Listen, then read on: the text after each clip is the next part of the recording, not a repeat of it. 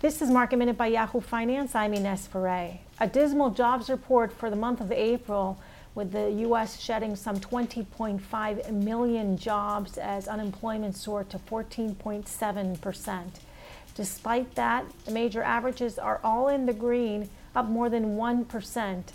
On the Dow, ExxonMobil is leading the gainers. Dow Inc. and Caterpillar are also some of the top performers. And looking on the S&P 500, L Brands is one of the top performers, up more than 11% today.